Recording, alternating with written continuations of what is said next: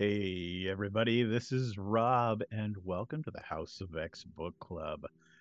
We're covering uh, X Men number 30 and X Men number 31 today. Uh, with me, of course, is the regular cast of Misfits.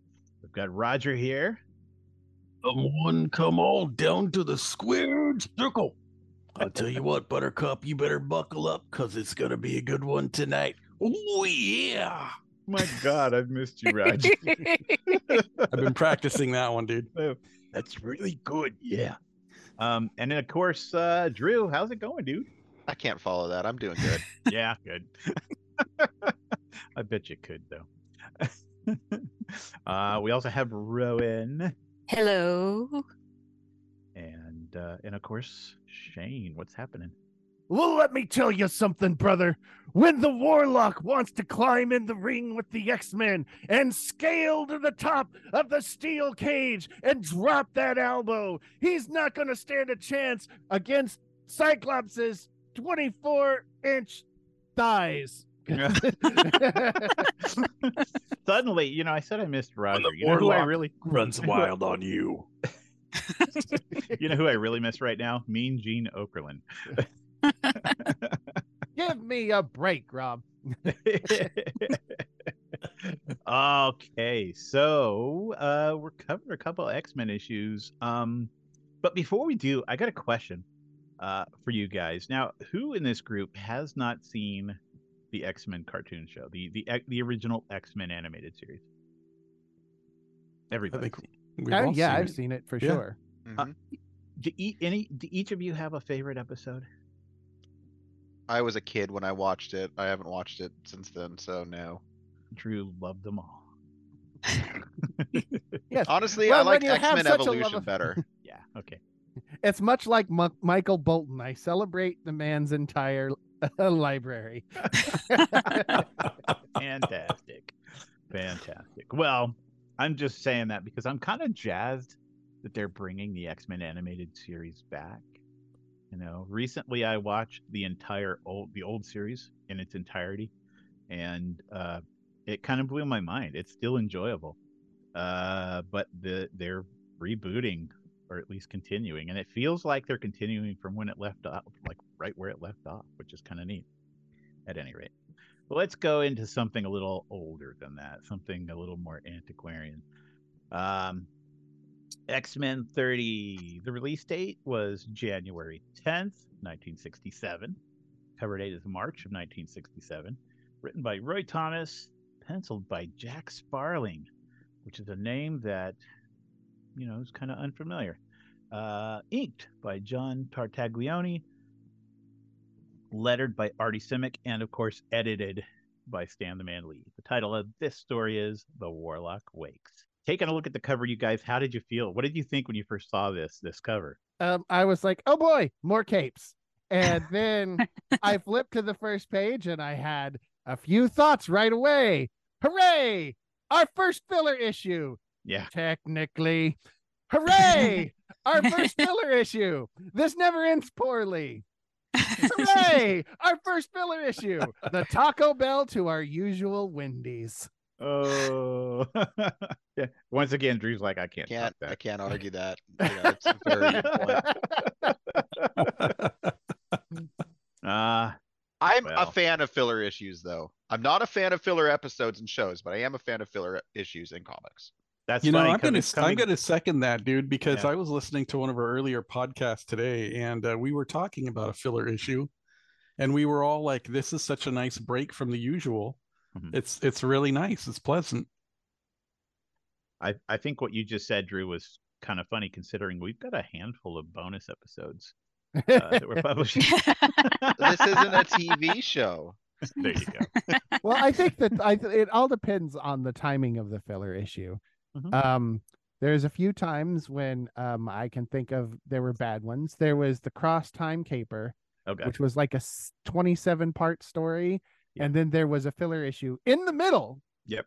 And then the same thing with the X Factor. I think it was the Judgment War or Judgment, Judgment War. Yeah, it was- Judgment War. yeah. There was like part seven of that was a filler issue. Yeah. And and then there were uh the and then the other one I can think of was just a few years ago where um it was in the new X-Men and Marvel released a filler issue but in the middle of like a, just like a small three story arc but um they didn't bother changing the numbering so that they wanted the the three story arc to come out in order so they released i think it was 12 13 15 14 that was irritating as piss because I spent a good half an hour looking at the shelf going, How the fuck did I miss number 14? Before someone was like, Yeah, it's not there yet. That's I always, uh. I always, I always felt like the miniseries, The Exterminators, felt like a uh, uh, a filler issue. Um, the first one or the second one? yeah, uh, I think it would have been the first one.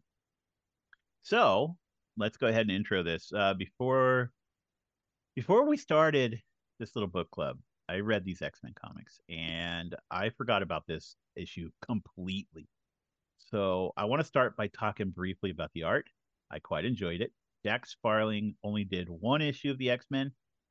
Um, his pencils with Tartaglione's inks are fun, energetic, got this really classic look to them. Um, but I've noticed that Jack likes to fill a panel. There is a lot going on in every panel that he draws. Uh, he, we don't have a lot of art that we've seen or a lot of panels that we've seen empty space that they color with orange or pink or green just because it, you know, just because they feel like they have to. Uh, we've got motion lines or we got capes flowing around. Uh, there's always space being used by Jack Sparling, and I think that's really great. Um, so- Also, I think that this issue was the first appearance of the woman doing the weirdly arched back in the middle of action so that her boobs Ooh. poke out a little bit more. Oh yeah. Sparling did a little bit of Marvel here and there, um, into the and into the early '90s, but Neil Gaiman fans might appreciate that he's one of the creators of DC's Cain and Abel from House of Secrets and House of Mystery. Uh, Gaiman, of course, included those into his Sandman run. Anyway, I said briefly that I was I was gonna you know get on with it, so let's let's go ahead and get on with it. Um, in this issue, a mysterious hand plucks the X Men from their present location and brings them to a vague castle in a vague area of, well, I don't know, New York. Who knows really where it is? I don't think we find out. At any rate, plucks them up, brings them to this castle, and the hand, of course, belongs to Warlock, who claims to be the actual Merlin the magician. Warlock seems to have mental powers that rival Professor Xavier's. And he pits the X Men. Excuse me. He immediately mind controls Jean Grey. I didn't want to. I didn't want to forget that. yeah. And he plans on taking over the world with her as his queen. He pits the X Men in a combat competition with his warriors, and which are basically just a bunch of thugs with lasers. Uh, but the X Men quickly defeat them, and and they quickly defeat the Warlock as well. Warlock go- goes back to sleep for another thousand or ten thousand years or whatever it is. Cross one X Men filler issue off your list. Um, that's that's it in a nutshell. But but I enjoyed it. Now, I'm curious. What do you guys think about the Warlock's powers? Like, what is his deal? Is shaking his head. Uh, you know, I I didn't have many notes for this issue, but one of them was that on page 15, Warlock Merlin is shooting telekinetic air quotes bolts from his hand, and they look like fire. like WTF, man? What's going on with this? Are they telekinetic? Are they? Is he using the force? What's going on here? I just I don't get it. In Camelot, that's what they look like. I guess. I don't know. And then I was there like a vague reference to him possibly being a mutant, Yes. or am I just thinking that? No, no, they talk about him like he's a mutant. Yeah, I Now, so. one of the things that we also learn in this is that he's not actually Merlin. Am I right about that? Did did did like was there a caption or something that said, "Oh yeah, he was in Iron Man" or something like that, but he's not really Merlin. Um, Yeah, that was that. one that was one of Stan's many editorial comments somewhere Okay. in this book. I'm gonna back you guys up and say that was not necessary. Thank you. Yeah. So so tell me, Drew, you you like this issue. Tell me tell me what you think about Warlock and his and his prowess. Warlock was interesting. You know, and you, you asked us, you know, what is to deal with his powers, and honestly, I don't know. He just has powers. Couldn't tell you what they are, because he seems to be able to do just about a little bit, like a jack of all trades, a little bit of everything. Mhm. Um, I, I. Once I got past the fact that he wanted Jean Grey to be his queen, which just out of nowhere, you're my queen, doesn't make any sense to me. But once I got over that little like, huh, that's weird. The whole issue was just kind of goofy fun. Like they're they're fighting you know, criminals because every every mastermind has to hire criminals. They can't actually like hire you know normal people or mercenaries or whatever. But they're they're they're fighting thugs eh, who were carrying laser rifles but dressed in full suits of like medieval plate armor. Except was for kinda that one, fun. except for that one naked guy or the guy in a tunic.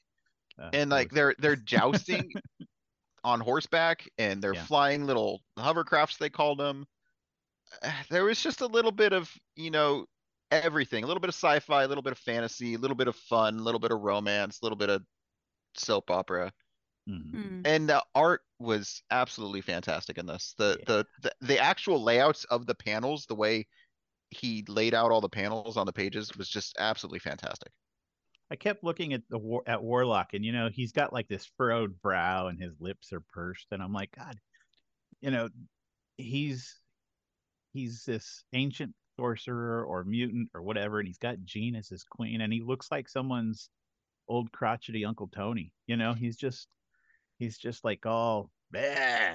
and I'm like, oh my god. And it was weird because you, for, you know, besides the, oh, I'm gonna kidnap this woman and make her my wife thing, until the very end, he wasn't really that much of an asshole, which Mhm. is odd for an X-Men villain. Like he was kind of gentlemanly, Except for the whole group kidnapping thing. Right. right. Man. That, well, that's, that's the exception, but like, yeah, once they were there, he was, he, he hosted them like it was a tea party almost. He was Yeah. like, oh, this is my castle, this is this, this is that. Like, hope you're enjoying yourselves. Oh, by the way, you're, that- you're gonna fight to your death now. You know, it's like- That's that's a sign of his level of intelligence. He's able to uh, roll with the punches. maybe Uh, so. I gotta say, man, if you can just reach a giant hand and pluck the X Men out of thin air, that's pretty powerful. yeah, and you can be relaxed. You, You can can be relaxed and courteous. Because what do you have to worry about? Well, I mean, clearly not costume design because he's wearing his grandma's bed sheets as his cape.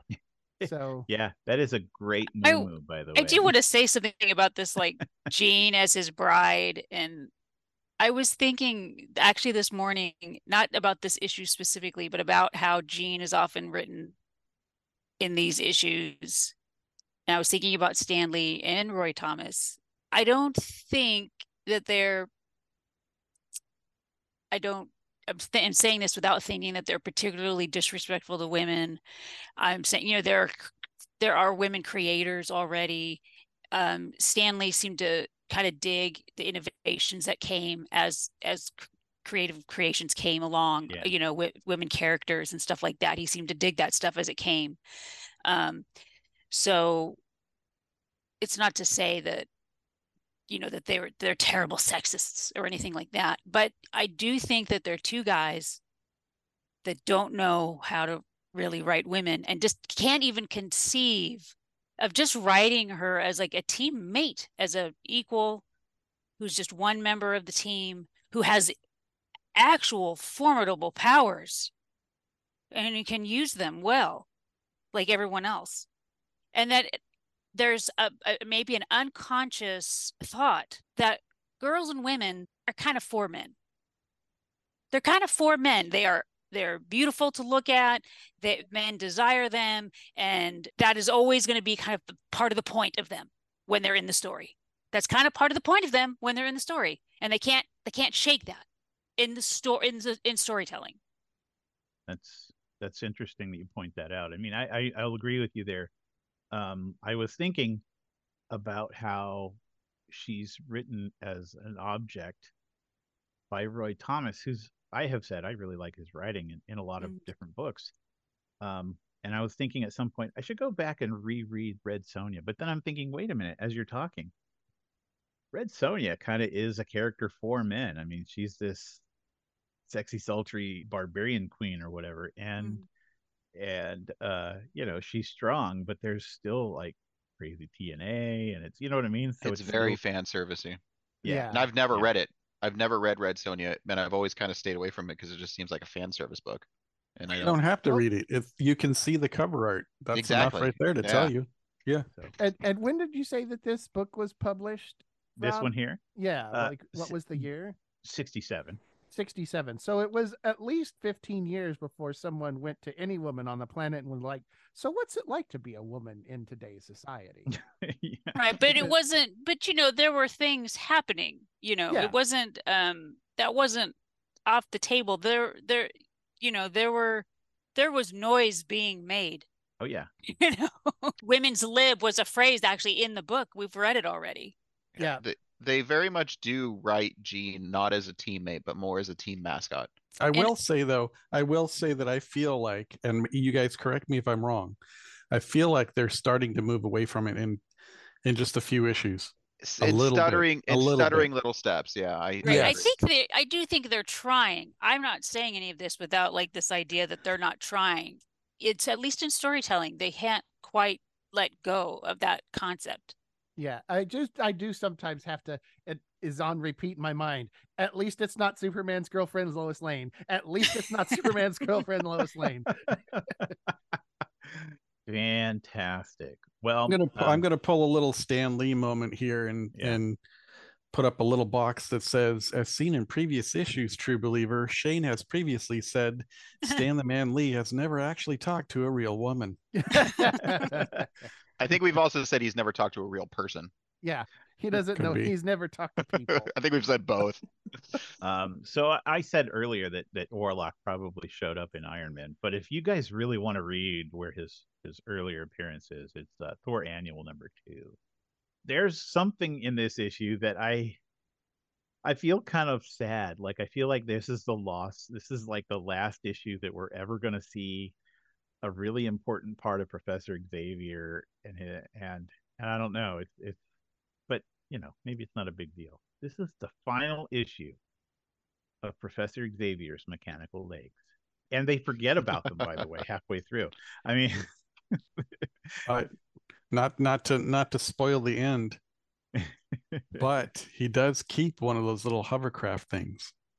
oh my And I can't help but wonder when I read that, I can't help but wonder if that's not the basis for his hover chair later on. Yeah, it's converted.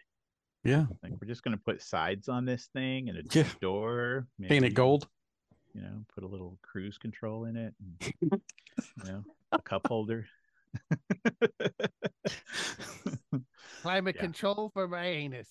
The oh, the only negative note that I had about this issue, because I didn't really have any notes, to be honest, there's very few, but um, on the very last panel of the very last page, Jean is wondering to herself, apparently Cyclops said or did something or looked at her in a, in a loving manner, lolly, you know, blah, blah. And she's like, well, maybe, maybe he really does love me, but why has he never told me? Well, bitch, you never told him either. So there you go. Yeah. I don't know. There was there was a few things that bugged me about this one. Like uh page four. I was I thought I was like to my I was myself, I was like, I wish that Stan would stop calling me pussycat. I Yeah. feel like at any moment I'm gonna wake up in his basement with no, no shirt on, drinking wine out of jelly jars. And then Hey- something bad will happen. I do my my one I did like a recap note for this issue and and I want to I want to read it because it sums it up. And it says I, it. I I really liked this issue. It threw you right into the action and it never stopped. The villain's motives made sense and there was not nearly as much exposition as we've seen in previous issues. It's the perfect one-shot issue and the new stand-in artist was great. Probably the best issue we've seen insofar as technical terms such as the writing and the layouts and the art and etc. But it's still not as fun as the Locust issue. The locust issue will always be in our hearts. It's Yes, always gonna be in mine. I'm gonna, I'm gonna, I'm gonna find it and I'm gonna frame it. I'm gonna put it on my It wall was- above my bed. It was just so damn weird. That was the joy awesome. of it, though. Yeah. Like that's, that's the joy of one-shot issues is they Yeah. just do goofy, random, weird stuff you Mhm. won't see anywhere. Do they? They don't really do stuff like that anymore, do they? Rarely. One, the one shots are pretty rare and few and far Yeah. between. I think that Okay. Um, but uh, I mean, do you now that okay? There's a good question. Do you think that the locust issue was a filler issue because it had the regular team on it? So it's would appear that it was more of a monster of the week, where this one Yeah. definitely had filler issue vibes, don't you think? Yeah, I kind of see Monster of the Week as filler issues though, because we are getting more into a story arc style, you know, episodic storytelling kind of vibe from it. But I mean, to the other side of that too, it's not just the it's not just the monster of the week type setting. It was the whole setup of the issue where it's like the hand grabs him and pulls him to another Oh, I see what you're dimension, saying. and it's like it didn't. There was like there was no continuity. Like there was no Jean baking a bear, cherry pie with her telekinesis. There, you know, Iceman making pole vault and practicing for the summer, the Winter Olympics or anything like that. in Eating ice part. cream to his pet giraffe. That's right. Yeah. It just jumped right into their um being, you know, we're going right into the action. It's well, we we had to fill in and we we needed we didn't have time to go back and give the exposition that we normally do Mhm. that takes up the first five pages of every book. I Well, guess it- remember, remember though that we had a guest penciler for this issue, so to me that alone makes it a filler. Yeah, Yeah, that's I mean that generally is kind of the definition of when you have a as a filler Yeah. issue is when Cor- the regular penciler or the regular artist is not a part of the team. Yeah. Cross time caper for Excalibur. It was Ron Lim. I, I think though, Shane, to your point, um, kind of the most filler issue in the same vein as this that we've seen is probably the Ka-Zar issue where they're just, oh, we're not in New York anymore. We're gonna go to the Antarctic and go to the Savage Lands. Yeah, So, but uh, even you- even still, that one had a through line where it was like part of what they were doing, and it Mhm. impacted other stuff within the Marvel universe. Did so, it? for example, with Yeah. the Locust, that tied into Jean Grey going to school and and where she was going to school, and it had a through line. This one skipped all of that and went right into into the action and possibly the first appearance of the man bun. no, no, no, no. Toshiro Mifune. Um, but yeah so i mean i i feel like there were just there was enough here for it to to that made it feel more like a filler issue than what the locust issue was Yeah, I don't know. That's, that's interesting. I've never thought of it that way before. So as, as we go through and read more of these, I'll definitely keep that in mind. so I also wanted to bring up something here about what's the deal with Merlin's crypt. So it's just like in some random New York museum. in, in some museum and he's got uh medieval knights with machine guns Yeah, oh, Laser okay. machine guns. Now he Yeah. he did hire a bunch of thugs. These guys were, you know, muggers and uh, you know, How do you do that? How do you just like put out a an ad in the newspaper? Hey, looking for low life thugs to come fill out my you- you- army? you put Wasn't- your hand through time and you pluck them out of where they are, and, and then they're and like, then "Holy make them shit, an offer. whatever you say, dude, we'll do it." Yep. I like the way Well- Rowan said that. You make them an offer, Yeah, like you know, can't refuse. no Well, I would, y- at that at during this era you would put an ad in soldier of fortune magazine yeah, That's fair. actually, yeah. Although you Mhm. might have gotten some better offers. I mean, some better prospects if you'd done Yeah. that. Um, you know, like Drew said, maybe some actual mercenaries instead of the guy that knocked over the 7-Eleven.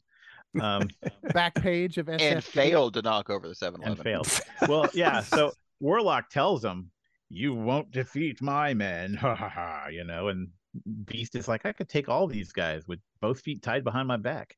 You know. well, anyway, I I enjoyed it. I thought it was a good. enjoyed was A, a good fresh air. You know, breath of fresh air. It was like a good uh, reprieve of the usual. and and I like Jack Sparling's art. He did an issue uh in the 80s or 90s. Like I said, I was a DC horror fan at the time, and it was Elvira's House of Mystery, and he drew he drew that. I remember that one. That was like I think one of my favorite pictures of Elvira is the one Yeah. he drew for that Yeah. cover. Because I feel like it was the first time that it I mean there was the the the typical Elvira framework there, but she honestly looked a little scary in that. Creepy, right? Yeah. yeah. So that was his work. Um, but anyway, that was the Warlock Wakes, and I I dug it. I I again I I kind of want hope you know Drew. Kind of hope we see more issues kind of like this. Uh, I'm fine with not seeing the whole front page where the, everybody talks about their powers or where they're sitting around the table eating food that Jean brings to them or uh, you know, wa- sitting around Professor Xavier's TV watching the news so they can decide what mutant to go try to recruit or beat up next. You know, this was just it was cool. There were a like a were a couple of things with the art though, because I felt like uh, you could see where some of it was rushed. Huh. Because I feel like for like a good portion of the the issue, it looks like Jean Grey just shook her head, and her mask is a little like kind of. It doesn't. It's not straight lines. It's all. It's all kind of wavy. Like she just turned her head quickly to the left, um, and and the Pegasus unicorns really all have questionable horns. It was like well, Yeah. they are We, they are we don't horn shame Shane. yeah no horn, no horn shaming. Uh, they, and he he talks about how they're not magical; they're mutations that he himself has designed, which I think is interesting. designer mutations. Yeah, Yeah, and Gee. then it just is weird. I'm not sure what Jean is doing while she's riding the Pegasus the first time they show her, but Right. it looks like she's doing the safety dance, and I find it it's ironic that she's doing the safety dance while riding a flying horse. Yeah. yes, you can dance if you want to, but you probably shouldn't. You can leave your friends behind. That's right. Yeah, well, yeah. well, she almost did. Yeah. She tried to. Oh, Well- and the other the other one was his his um Merlin's Warlock's hat. Uh huh. It looks like a deflated frog died on his head. It's like a boneless frog. Where is he wearing a hat? Through the whole headdress. thing. Yeah, it's a little headdress. That's not just his hair?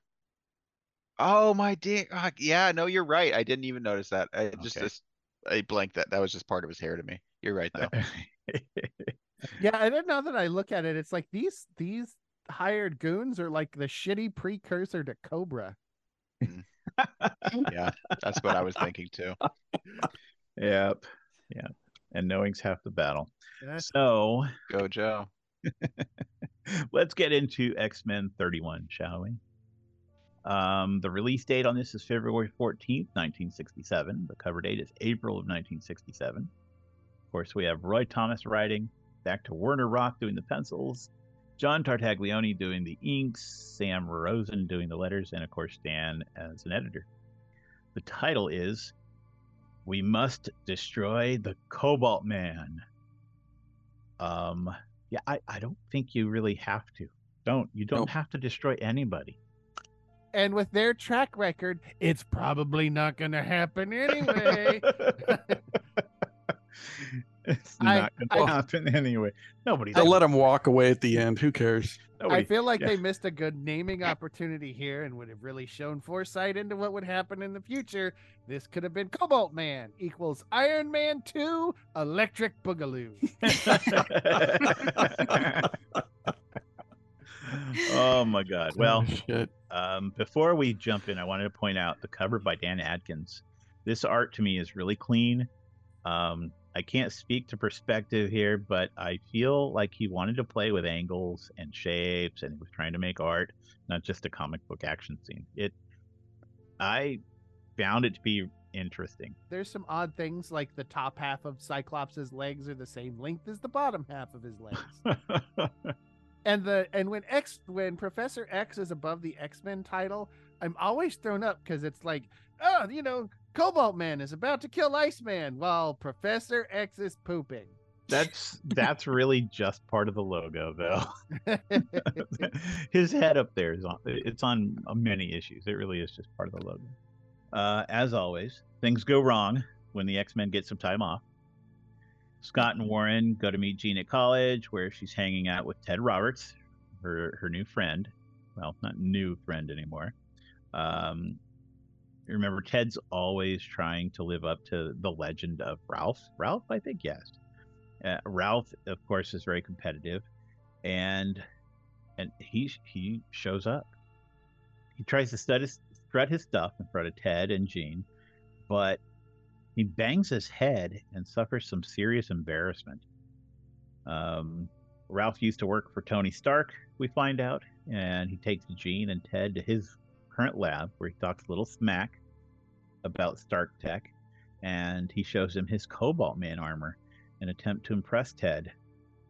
Uh, he he starts to lose his mind, I guess. He wrecks the lab, and he heads to Stark Industries to beat up his old boss. Of course, there's a big fight with the X Men, and they realize that the longer Ralph is in the armor, the closer he gets to blowing up. In the end, Ralph comes to his senses, but with some memory loss, and it was all because of the bop on the head, apparently. Um, Yeah, he didn't have to be mind wiped by the professor this time. yeah. They found an alternative way to do that. It was, it was the whole, that whole thing was weird because he had like a change in personality because he supposedly had a concussion. But then he Mhm. lost his memory at the end because he had the same concussion. Made no sense. You're fooling yourself. He lost his memory at the end of the book because Professor X flashy things. I was thinking about this the other day, where Shane in, in in a previous episode is like, Professor Xavier is mind manipulating all the people in the hospital. Yeah. it doesn't say that in the book, but Shane is certain. I mean, he says this knowingly. it's the only way he would that the hospital would allow Professor to go see the X Men while they're in their hospital rooms. Well, just the way he vehemently denies the fact that, by the way, we're not associated in any way, but let me in the girls' room. I want to, you know, That's a good point. No, I need to point. get in there and adjust the bedpan. so uh scott scott going to see Jean had to be set up by that bald little cupid professor xavier. There's a scene in here where you know he xavier says to to cyclops uh yes why don't you take this book? Was it take a book or pick a book up? At any rate uh go take this book to Jean. i told her she could borrow it. And scott's like oh okay thanks professor. And it's it's like Scott is not doing this shit on his own. He needs a little help here. It was so awkward. Like I understand why he did it, but the- it was him being a matchmaker was so awkward. Yeah. Like that just shouldn't happen again. Yeah, Especially- because it, it wasn't that that way long ago that Professor X wanted to take a turn. If if only he had working legs, remember? right, right. Well, everyone has issues as to why they can't, you know, Perform. perform with Jean. So I mean, her age might be one of those. yeah, you know? well, you know, yeah. Th- Um, this page though, this page four where he he sets him up. I so also on this page, Warren um Warren gives Scott a ride to the college and Mhm. basically he says, "Hey, I know you have feelings for Jean. You know I have feelings for Jean. Let's go see Jean and let's get this sorted out and taken care of." Make like- choose. And that's a little messed up, but god damn was I hoping it actually happened. Like I mm-hmm, mm-hmm. and like Right. Especially like since we as the audience know that Jean loves Scott and apparently has no interest in Warren. It's like, why are we even continuing this after, you know, 10, 15, you know, 31 issues essentially? Like, let's just get it over with. because she I- never actually says it out loud. No, but she says it with her mind. Mm. I enjoyed that that panel, and I thought that it was a nice pressure release, and it was finally put things in perspective. One of the characters decided to grow up, Mhm. crush some cojones, do the right thing, put it out on the table, and be not be a douche about it. I was just like, It "He's the man." also it I also don't know, not be a douche about it. It might be a little douchey to go up to Jean and be like, choose. Yeah. Yeah, but they choose didn't do one of that. us. They no, didn't do but that. that's what he said. We're gonna go. We're gonna go there and make her choose. It was also it, I liked it for the fact that it it eased the tension between Warren and Scott. Yes. Like Mhm. after that, they were buddy buddy, and I was like, okay, this is what a team should be like. Like, good. Yeah. Open communication. I yes, love that the part was cool. I love the fact that Roger just spoke Spanish and French in the same sentence. Cojones and douche. Yeah. I'm like See, multilingual and stuff. Yeah. I had completely missed that whole interaction because I was irritated by the previous page where they all sat around and spent time talking about all the villains they just let walk off into the sunset. Oh Well, well. in case anyone's following along and is and is interested, it is the third panel on page four. Ah, indeed. So speaking of cupids, Jean and Ted. There's this bit where Jean is really worried about him. You know, she's she's worried about Ted and and you know how it's it's interesting because we see we've been seeing them for the last several issues kind of hanging out together, you know, at a picnic together or walking to, or sharing an orange drink together. And uh she does have some concern for him. So I actually, uh, I mean, I know, know it's not going to happen, but I'm like, God, I wish she and Ted would just get together. You know, just flip off, flip off uh, Scott Summers. You know, Ted and Jean, they could have their own like mini series. Um, Yeah. Marvel Girl's boyfriend, Ted Roberts. you know, Ted spends episode or issue after issue trying to make her jealous by trying to marry some other guy. Ted tries to marry a construction worker to make Marvel Girl jealous. Oh man. the next issue, Ted tries to marry the eel. that would have been a great exterminators uh, uh filler issue um Hey, hey, I'll have you know you could do a lot worse than an eel. I'll tell you what right now. That Ted, he'd be lucky to marry an eel. yeah well this much is true. the eel says that but he is still single I feel like Um, I feel like Ted would probably go for the unicorn. Mm. I'm playing the market. I I got on that app plenty of fish, but um I don't think that is what it what I thought it was for. Do you see Namor on there? Namor, um, Namorita, they're both on there. Um, who else? Um, uh, I saw the what was it, Tiger Shark. Um, you know, he's he's he's pretty wicked, but those stripes kind of clash with the, the solid colors that I like to wear. So it, it wasn't gonna work out between us. Oh i want more of the eel in the x-men i do I've been telling them, but they won't. They know it's it just, you know, when you're sending letters to Stan, he takes a while to um to answer. Wait, what? Uh, go- hold on a second. What? What? Oh, um, they just said that Stan's not the editor anymore. Um, start writing It's been a while. It's been a while. Start writing. so now let's also look at uh, another relationship, Bobby and Hank. Those two. um, well, actually, I mean Bobby and Hank and Vera and Zelda. So Bobby and Hank are out with Vera and Zelda again, and they go to the Coffee a Go Go, and Bernard the poet starts trying to make time with Zelda. Bobby handled that so smooth. Oh, I that- loved it. that was great. Yeah, he uh he froze Bernard the Poet's espresso. Froze it solid. Yeah, I thought that was great. And uh Bernard the poet was like, "Oh, I guess that means I should go." Me, I'd have been banging it on the table going, "What the hell happened here?" You know? Why does Bernard look like Sigmund Freud all of a sudden? Because- it's really weird. they are yet one and the same. Um And for just so that the audience can uh, uh appreciate Bernard the same way that we are right now, he was doing slam poetry about a yo-yo. yes. Yeah. And and she was really into it too. Zelda was digging that poem. She's like, "Oh my god, it's wonderful." Sione should dump her. Oh yeah, and I She's do not mean your to be as type, Iceman. condescending as possible. Yeah. Next week, everyone will come and hear my old to the frisbee.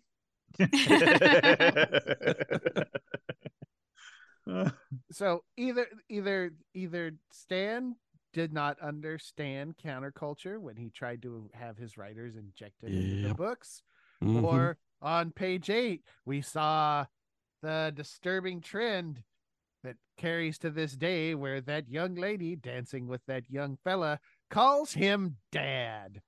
oh, dang. Who's your favorite new kid? Um Dad.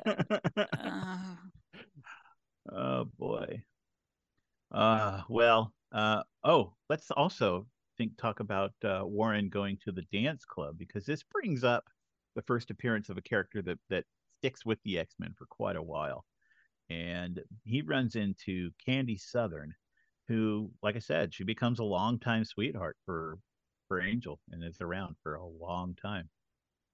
So um I thought their Iceman interaction was date pretty her good. too, or am I insane? Say again? Did Iceman date her too? No, I think it was just Warren. I think it was just Angel. Okay.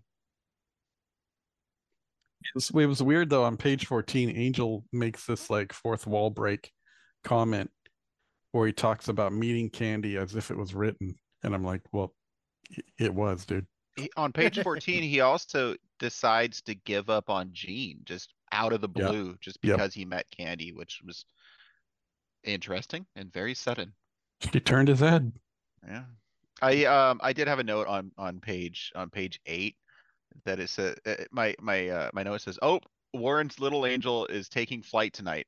But seriously though, can he even do that with a non-mutant? How would he hide his hide his wings? I guess he can poo bear it, but that's weird. So what they do is they fly up in the air, and this this you know they fly up in the air, they entangle, they copulate, they fall, and then you know he flings her away. Oh shit, she doesn't have wings. Damn Right, but he's supposed to hide his wings from everybody. So if he takes his shirt off, she's gonna see his wings and the bondage suit that he's wearing underneath. dude, you just gotta. You she just might gotta be into own it. that. Yeah. She might be. You be. just gotta own it. Look, I'm into bondage and I have wings. you know, Bobby's been tying me up. It's not the same. I need some help from you. Yeah, yeah, that's what Warren says to Candy. to quote the great scholar Jimmy Poff, let's do it doggy style so we can both watch X Files. There you go. Now she can't see the wings. Boy, now I'll never watch X Files. uh, so so yeah, Candy Southern shows up, and I was actually pretty stoked to see Candy because again, uh, even into you know through Claremont's run, Candy is around quite a bit. So it, it was kind of cool to to see a character that a side character that I recognized from you know this this far back. But at any rate, let's talk about Wow Ralph. Let's talk about Ralph's, aka Cobalt Man's well-being. Um, he took a knock on the head, but also he's wearing a radioactive suit of armor, and that can't be healthy. I mean, maybe that has something to do with his damn memory. I guess it didn't really say in the comics, but I kind of interpreted his personality change, even though I, I mean, I, the the knock on the head came into play for me, but I kind of thought him putting the suit on did something. Like he puts the suit on and then he just starts acting weird, you know. Like, yeah, it was the because it was made of cobalt and he's like getting some sort of radium poisoning or something like that. Right, right. Well, we we already know that this is this is a, a thing that the writers at least don't quite know about yet. Remember, it's like uh, you know, oh, if only my wings were made of asbestos, or you know, yeah. um, but maybe maybe it's art imitating life. I don't know. Uh, at any rate, he uh, yeah, he's he's a bit he's a bit loopy, and uh, I don't know. I think in a real world, it might have something to do with the radioactive nature of the cobalt su- suit of armor. or yeah, some kind of chemical poisoning, you know. I did like. his not suit, only though. that, but he's flying around over a neighborhood. That's how like six new X Men got their powers. they didn't have to put their nards in the uh, re- re- reactor. Uh, Kitty Shane. Pryde's parents were Yeah, down there making her. that's right. I just think I would have liked that. One thing I wish would have happened is if he had suffered the um, head wound before he built the suit, because it would have explained the shitty placement of the power button. Boy, we see that again and again, don't we? That that power button right on the chest. All you got to do is reach out and go boop, and they're like, Yeah. "Oh damn!" But also the other side of that is like, if that's where the power button is, how was he able to reach down and turn it on? yeah, The power wasn't on. He was fully in the suit, and then he turned it on, which enabled him to move. What? I think you got to turn it on first. you got to warm up the engine before you can, you know, before you can drive out of the garage. Before you irradiate your testicles. Yeah. Something Uh, I noticed in this episode is on page 12 where Jean says, I think she's talking to Scott, but she says, I can take care of myself. You go. I actually thought that was kind of a nice little yeah. That's fuck you. I'm not just a girl. I can do things too. Well, that's a good point too. Is they actually act as a team, the two of them in Yeah. this in this bit. Yeah, yeah. I mean, they both use their powers to help each other out. They get trapped. They, you know, Mhm. um, and I mean, at this point, you're like, finally, you're like, oh, these two can actually do stuff on their own. You know, they don't need Xavier to help them. They don't need the rest of the X Men to help them. So that's pretty cool. I thought that was a really neat. You know, it was a really neat thing that they they did Yeah. That's that's what I meant earlier when I said I think that the the writing's getting slightly better and she's developing more as a character. Yeah. So, Marvel Girl's identity not a secret. Ted seems to hint that he might have figured out uh, that Jean's Marvel Girl, uh, and I, I want to know how. It couldn't possibly be the red hair Or the voice, or the voice or she's the same size. or how she holds her hand when she's. Yeah. That's Well, the power it- of a domino mask, though. I, I was gonna say it's hard to tell because it's all a written word, but Jean actually does the Batman voice. Jean, I thought I was Batman. Um, well, I, I I'm curious. I don't know this offhand, but I'm curious to see if maybe this pops up again. I guess we'll find out in the future. Mhm. Um, there are a couple of uh, cameos in this in this issue. Um, one of them is, of course, one of my favorite X Men characters. But uh, the first one is well, not the first one. The other one's the first one. But Iron Man kind of pops in in a frame or two. Yeah. Because they're talking about Stark technology, so they have to have him at least fly to the office. Um, but but the big one to me is the cameo of that fucking locked door. Xavier is like, you know, top secret dungeon. yeah. Ah, in this issue, we head to X, Professor X's secret porn closet to Yep. see what excitement it holds. We we all know what's in there, right? I mean, nobody just say it, but but you all know what's in that door. I'm pretty sure, yeah. Yeah. That's yeah. I don't yet, but Okay. uh, it'll be fun to find out. Yeah. Well, Drew secret. wasn't with us when we experienced this part, right? This is true. Yeah, this is true. And It's apparently, a lot of leather, that's all I'm gonna say. One thing I, I liked about this issue, um, and we've we've talked about this briefly in the past, where they they all had to make their way. Well, not they all, but um, Bobby and Hank and Warren all had to make their way to the fight, and Warren, of course, drives his Mustang there because he would. But then but then then Bobby and Hank hail a cab, and the cabbie kicks them out in the middle of nowhere because they don't they don't have enough money to pay for it. Well, that's because they left Zelda, which is, uh, you know, the money. That- yeah, that's she's their she's Ah. their front person. yeah. She's the one with all the cash. Oh. this is so bad. yeah, yeah. Well, at any rate, I I think that locked door haunts us. It haunts me anyway, and the fact that Xavier has his own gimp tied up someplace is, is also creepy. But I Oh, and then Yeah. and then Ted shows up to the fight in Yeah. the mystery machine. That's great.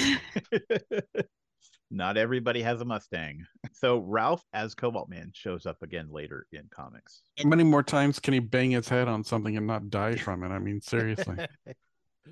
Well, At least once more. I, I, Yeah. I am I wager that the closer we get to like modern age comics, it's gonna be the the radioactive uh you know radioactive poisoning. But Is he just that mad that he won't share his secrets with the I- government? no, I read little like bit. Iron Man, share your secrets with the government. I read a little bit of another issue, and he was a perfectly normal, perfectly nice guy. Um, you know, he had on a white lab coat, little graying at the temples, so as to show us that it's in the future. He's, you know, distinguished and whatnot. But that and, was and that was his thing. Yeah. That was his thing. Yep. Tony Stark won't share his secrets of Iron Man with the government.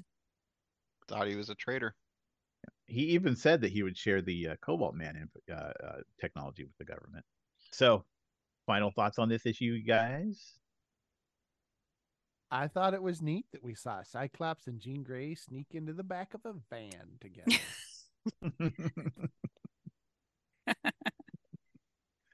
yeah. that was kind of fun. yeah, just the, the their lack of transportation when you know Professor X is going into his drinking and crying crying closet is Hmm. odd. I mean, how like when did he? I feel like he spent all that money on a helicopter and a jet and uh, like a convertible Model T and a pirate ship. Like, why did they have like like a Wait, Toyota right. Celica that they could cruise around in when he's not going with them? Yeah. At least I figure at least Warren is old enough to have a driver's license, right? yeah, I, a- actually, everybody I think at this point is old enough to have a driver's license. Yeah, because we're five years from from the start of the book. Yeah. So that means that uh, like Bobby was the youngest, so he'd be 21 by now. Yeah, well, they went, they were someplace where I guess taking cabs makes more sense. And then Jean and Scott had hit, were riding with, with Ted and Ralph. So the logistics kind of were explained in this particular issue as to why they were having trouble getting to where they were going. I like this issue overall because I thought it had some neat little tidbit character developments and story developments like this, like them not having money for a cab. And they kind of pointed out, I think Hank says something like, there's no money in being a superhero. They're not government sponsored or anything else. They're just, you know, essentially illegal vigilantes running around doing whatever they do. But Yeah, well, the wealthy Professor X ought to give them cab Yeah. money. It's kind Yep. of silly. At least emergency cab money that they don't spend unless they get called back. But Mhm. yeah, that's that wouldn't create drama, I guess. Or you know, Yeah. he could teach Jean how to use her telepathy to summon summon randos to drive her around. Right.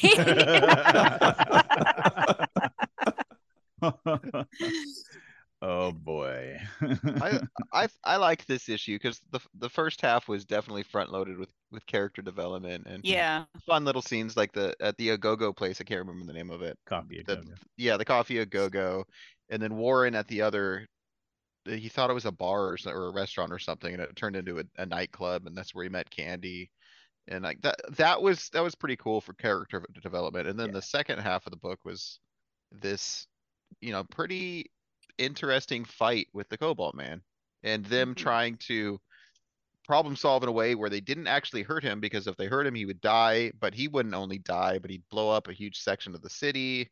And it, it was, it was good. It was Mhm. fun. yeah. Creative. A- a- yeah, I think so too. I hope that they continue to kind of shake it up a little bit because, like, like we were saying that, and I had said that it looked like it might be a, a that was one of the indications was the filler issue was the the cookie cutter approach to the issues was gone. Mhm. but you know i hope that that remains that they do stop with the kind of lather rinse repeat formula that they've been using to to approach to the issues Yeah. up to this point Yeah, Yeah, this I issue agree. to me really, it felt like uh Roy Thomas was really taking the reins as far as writing direction. And I, it might change again, because I haven't read beyond to this point, but it feels like Stan is no longer scripting things or outlining things or, or making Roy write the stories that Stan wants to tell. It kind of, it feels like Roy is now the X-Men writer. Mhm. Well, that's actually a great point in that even with Stan connected to the book, there has to be a lot of his influence. And so he's been the editor all this time, which means it's probably got to go his way, regardless of who's writing. yeah Um, i mean and you could see that too because like there'll be like 10 pages of of you know dialogue that's like you know cohesive and easy to read and you could just see stan went to him at some point and is like yeah like on page 12 couldn't you have somebody say shabuya dingle or something like that I think it's Or- enough that somebody said it here. Or, or Stan just erased the actual text and wrote it in himself there, and Roy Uh, just well, never knew. I mean, I you know, I He was I the wouldn't put editor. it past him. Yeah. Yeah, that's that's a possibility. We've even heard, Impossible. We've talked about how he had people come in and and you know finish up other other people's work, you know, because he didn't like the way things were going, or they didn't, you know, they didn't finish it or whatnot. yeah. That's a possibility. Well, Rob, what did you think of it? Um, I enjoyed it. No, I liked it. I again, I liked that it was a departure. Um, it still felt like it was a little self-contained, you know. So it did for me have a little feel of uh, uh filler issue. Um, and I I felt I think one of the things I really liked about it was I felt like this wasn't an X-Men villain. This was an Iron Man villain that the X-Men were getting to fight. I kind of like that because it's kind of crossing over between books Yeah. indirectly. Yeah, and you I remember in the 80s it was a big deal when Acts of Vengeance happened because Magneto never went around fighting Captain America, you know, and so it was cool. Um, Mhm. You know, Spider-Man didn't have to worry about Sentinels until he did. you know. So when I see that kind of thing, I'm I I really I like it. I enjoy it. All that said, I guess that that's a wrap, and I I really enjoyed reading them both issues. So, um, next couple issues that we're going to be reading, we're going to read 32 and 33, and uh, these two issues. I guess it's a spoiler to say say say for for Drew because he hasn't read past this, but uh, beware the Juggernaut, my son. We're gonna meet. We're gonna meet an old favorite villain, and uh, you know, the stepbrother of Charles Xavier, the Juggernaut. So, thanks again for joining us, and I think everybody here, you guys, you guys are great. I'm glad we're reading these books together. it's been A A lot of fun. Yeah. yeah. All right. Cool. All right. Well, we'll see you, everybody. Take care. Good night.